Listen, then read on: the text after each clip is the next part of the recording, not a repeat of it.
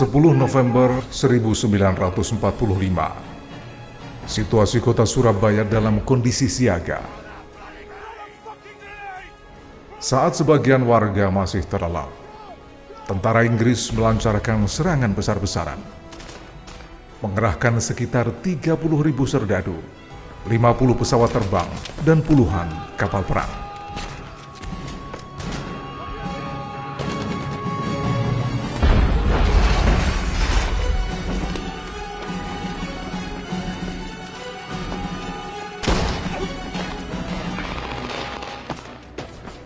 ribuan warga Surabaya meninggal. Dan lebih banyak lagi yang mengalami luka akibat serangan mendadak itu.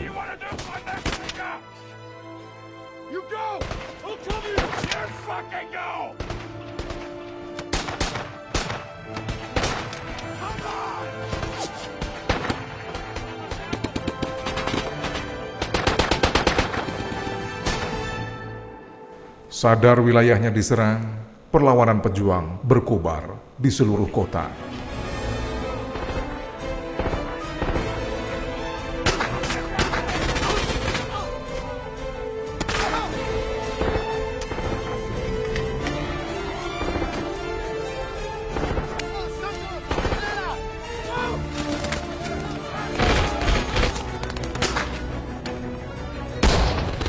Inggris menduga perlawanan rakyat Jawa Timur di Surabaya akan takluk dalam tempo tiga hari karena mereka mengerahkan senjata modern yang lengkap, kapal perang, tank, dan kendaraan lapis baja lainnya.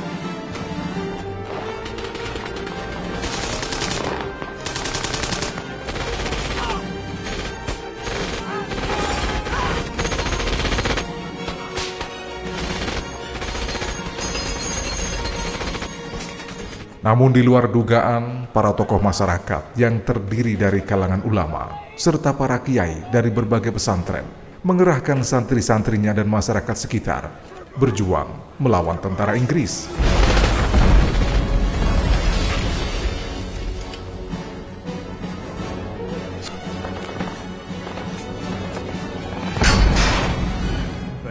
Perlawanan rakyat yang pada awalnya dilakukan secara spontan dan tidak terkoordinasi semakin teratur.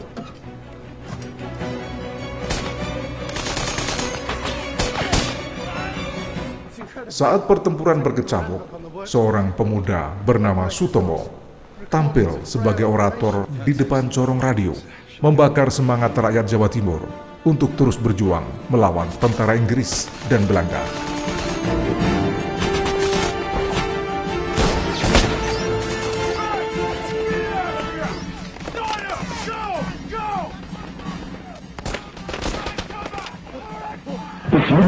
Bismillahirrahmanirrahim. Merdeka! Saudara-saudara, rakyat jelata di seluruh Indonesia, terutama saudara-saudara penduduk kota Surabaya.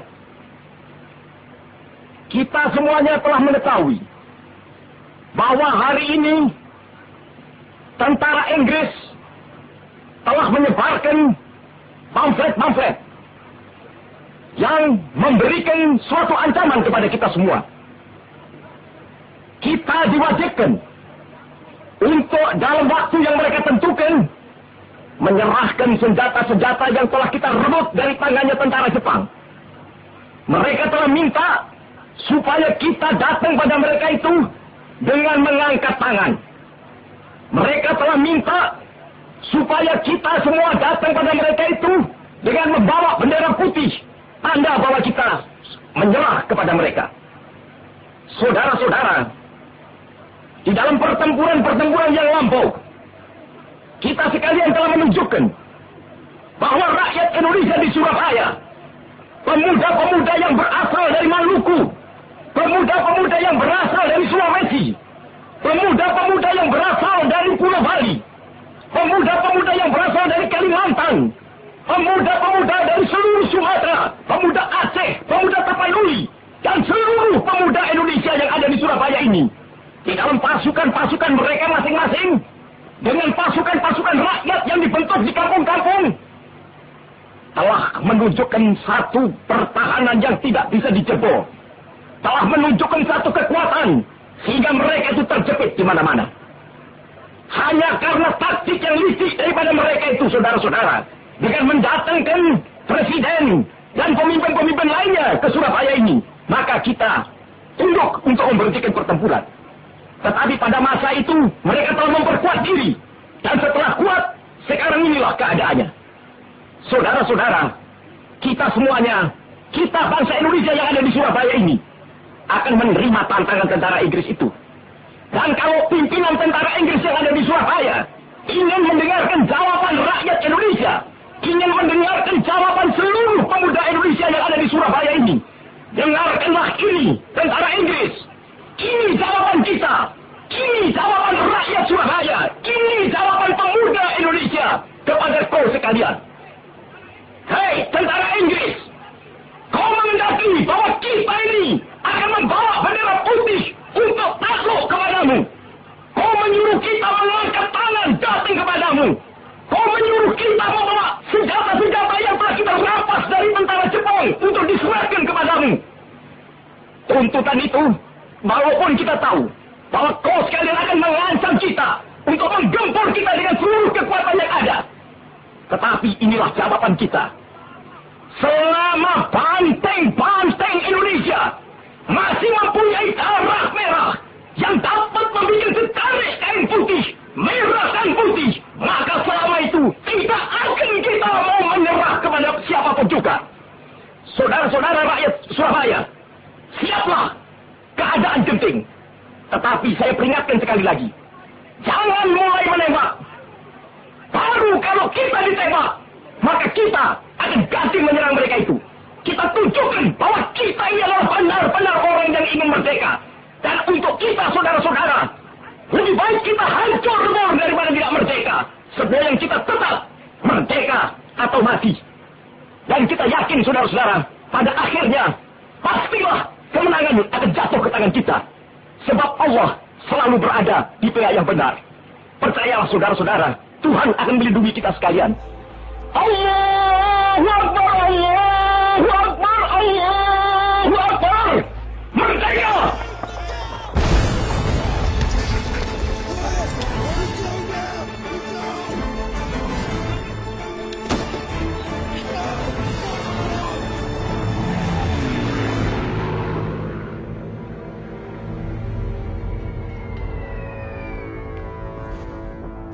Perlawanan warga Jawa Timur dalam mempertahankan kota Surabaya bertahan lama.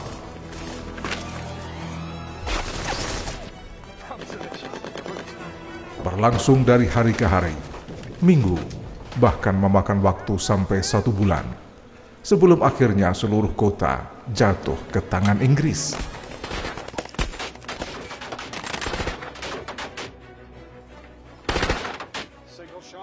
Pertempuran pada 10 November di Surabaya akhirnya menggerakkan perlawanan rakyat di seluruh tanah air untuk mengusir penjajah dan mempertahankan kemerdekaan.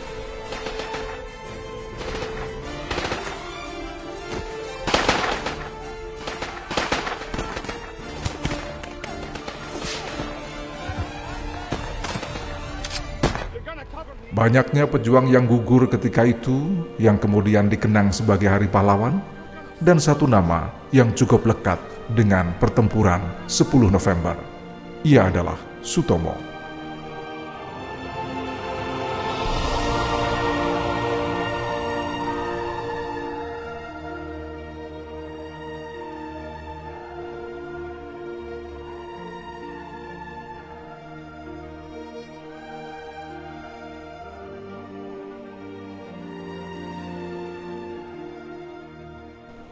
Sutomo atau lebih dikenal dengan Bung Tomo, lahir di Kampung Blauran, Surabaya, 3 Oktober 1920. Ayahnya bernama Kartawan Cipto Wijoyo. Kamu mau ikutin? Iya, Ayo. tunggu sebentar. Nanti dulu Bung Tomo suka bekerja keras untuk memperbaiki keadaan agar menjadi lebih baik. Tidak ada barang yang terburu-buru, tidak ada. Itu tadi apa? Merdeka-merdekaan itu gerudak-geruduk. Saat berumur 12 tahun, ketika ia terpaksa meninggalkan pendidikannya di Mulu, ia lalu melakukan berbagai pekerjaan untuk mengatasi dampak depresi yang melanda dunia saat itu. Belakangan, ia menyelesaikan pendidikan di HBS melalui korespondensi, namun tidak pernah resmi dinyatakan lulus. Tahu apa? Karena bapak itu lebih senang pada Belanda. Karena bapak bekas pegawai Belanda, ya kan? Di usia muda, Bung Tomo aktif dalam organisasi kepanduan atau KBI dan tercatat sebagai salah satu dari tiga pandu kelas 1 di seluruh Indonesia. Ia menjadi terkenal karena berhasil menjadi orang kedua di Hindia Belanda yang mencapai peringkat pandu Garuda.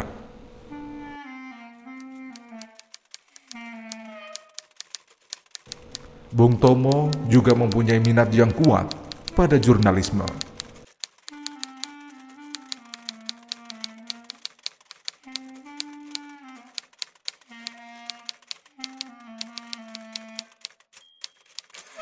Ia pernah bekerja sebagai wartawan lepas pada harian Suara Umum di Surabaya tahun 1937.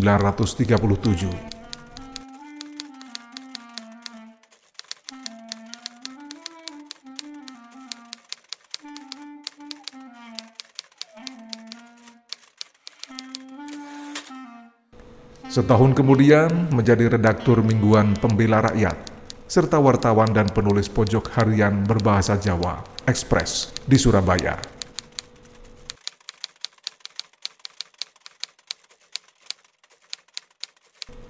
Pada masa pendudukan Jepang, ia bekerja di kantor berita tentara pendudukan Jepang, Domei, di bagian bahasa Indonesia untuk seluruh wilayah Jawa Timur.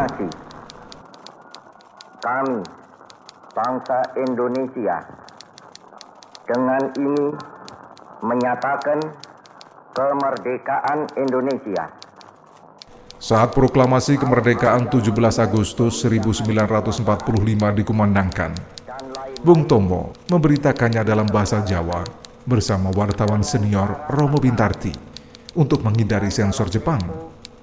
Selanjutnya ia menjadi pemimpin redaksi kantor berita antara di Surabaya. 17 Agustus 1945 atas nama bangsa Indonesia Soekarno Hatta. Fuck it, we're fucking done for, Smithy.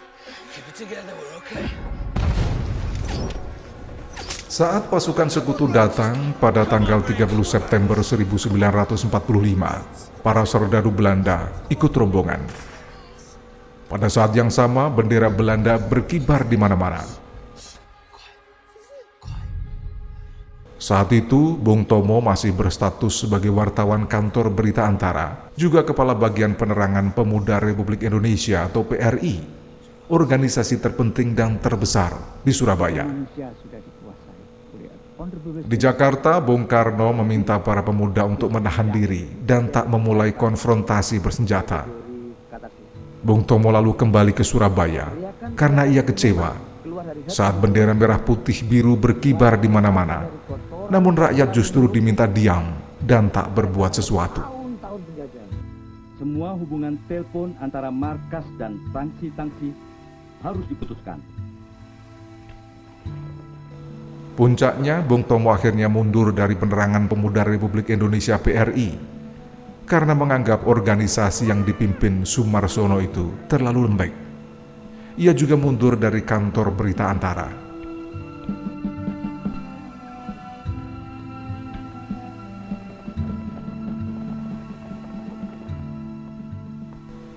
Beberapa saat kemudian, Bung Tomo bergabung dengan sejumlah kelompok politik dan sosial.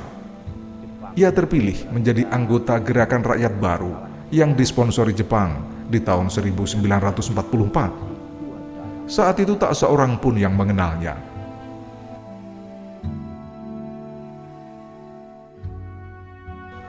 Kesenangannya pada siaran radio menyebabkan ia dikenal sebagai sosok yang aneh pada waktu itu. Dan sebuah stasiun radio akhirnya benar-benar didirikan Bung Tomo untuk terus memelihara semangat perlawanan terhadap penjajah. Stasiun radionya diberi nama Radio Pemberontakan dan mulai mengudara 16 Oktober 1945. Di hari-hari pertama, pemancarnya masih meminjam milik RRI Surabaya. Dengan suara menggelegar dan intonasi memikat, Bung Tomo rutin muncul untuk menyampaikan pidato. Sebelum dan sesudah pidato, ia selalu meneriakkan takbir. Allahu Akbar. Cara itu ditempuh selain karena dikenal sebagai sosok yang sangat agamis, takbir juga dikumandangkan untuk memikat kalangan santri yang sangat dibutuhkan. Tapi banyak yang belum tergerak menceburkan diri dalam gerakan perlawanan menyambut kedatangan sekutu.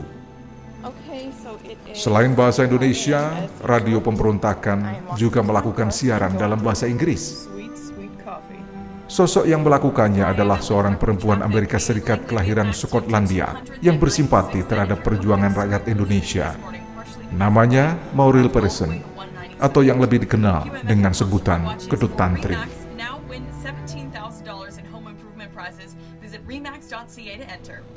November 1945, Bung Tomo menjadi salah satu pemimpin yang sangat menonjol karena berhasil menggerakkan dan membangkitkan semangat rakyat Surabaya.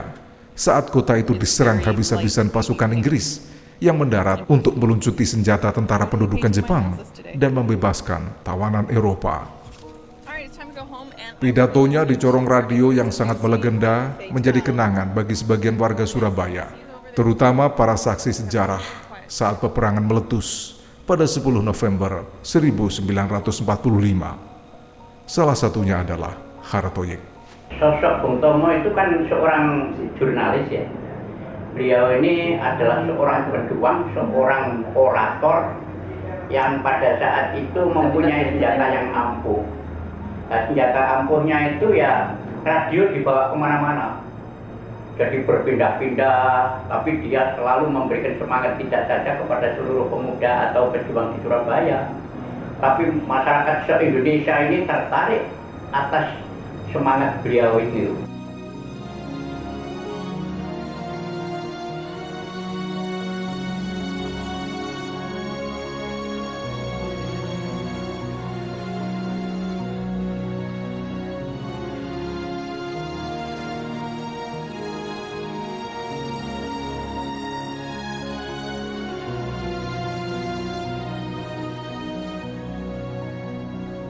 Bung Tomo sempat terjun ke dunia politik di tahun 1950, tapi lalu menghilang karena merasa tidak bahagia dan bahkan tertekan.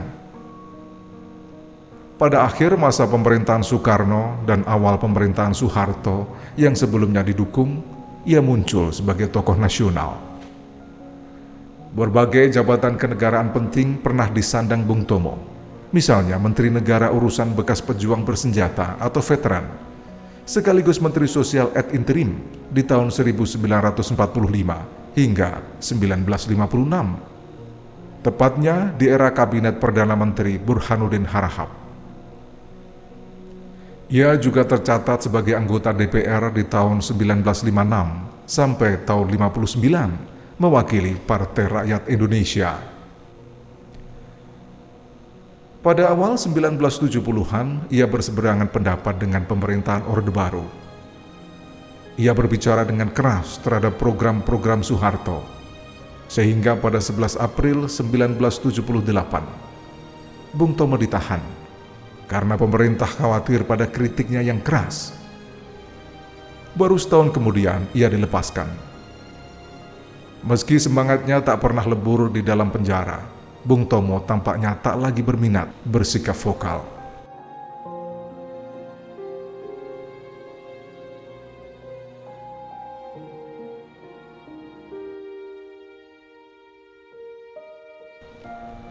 Bung Tomo dikenal sebagai sosok yang soleh dan bersungguh-sungguh dalam kehidupan imannya.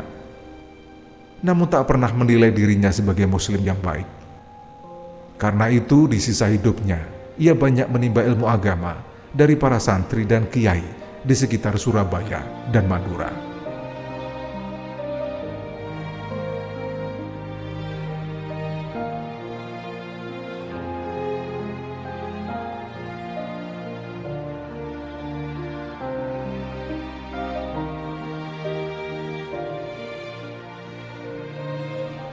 Tujuh Oktober 1981, rakyat Indonesia menerima kabar duka Bung Tomo wafat di Padang Arafah saat menunaikan ibadah haji.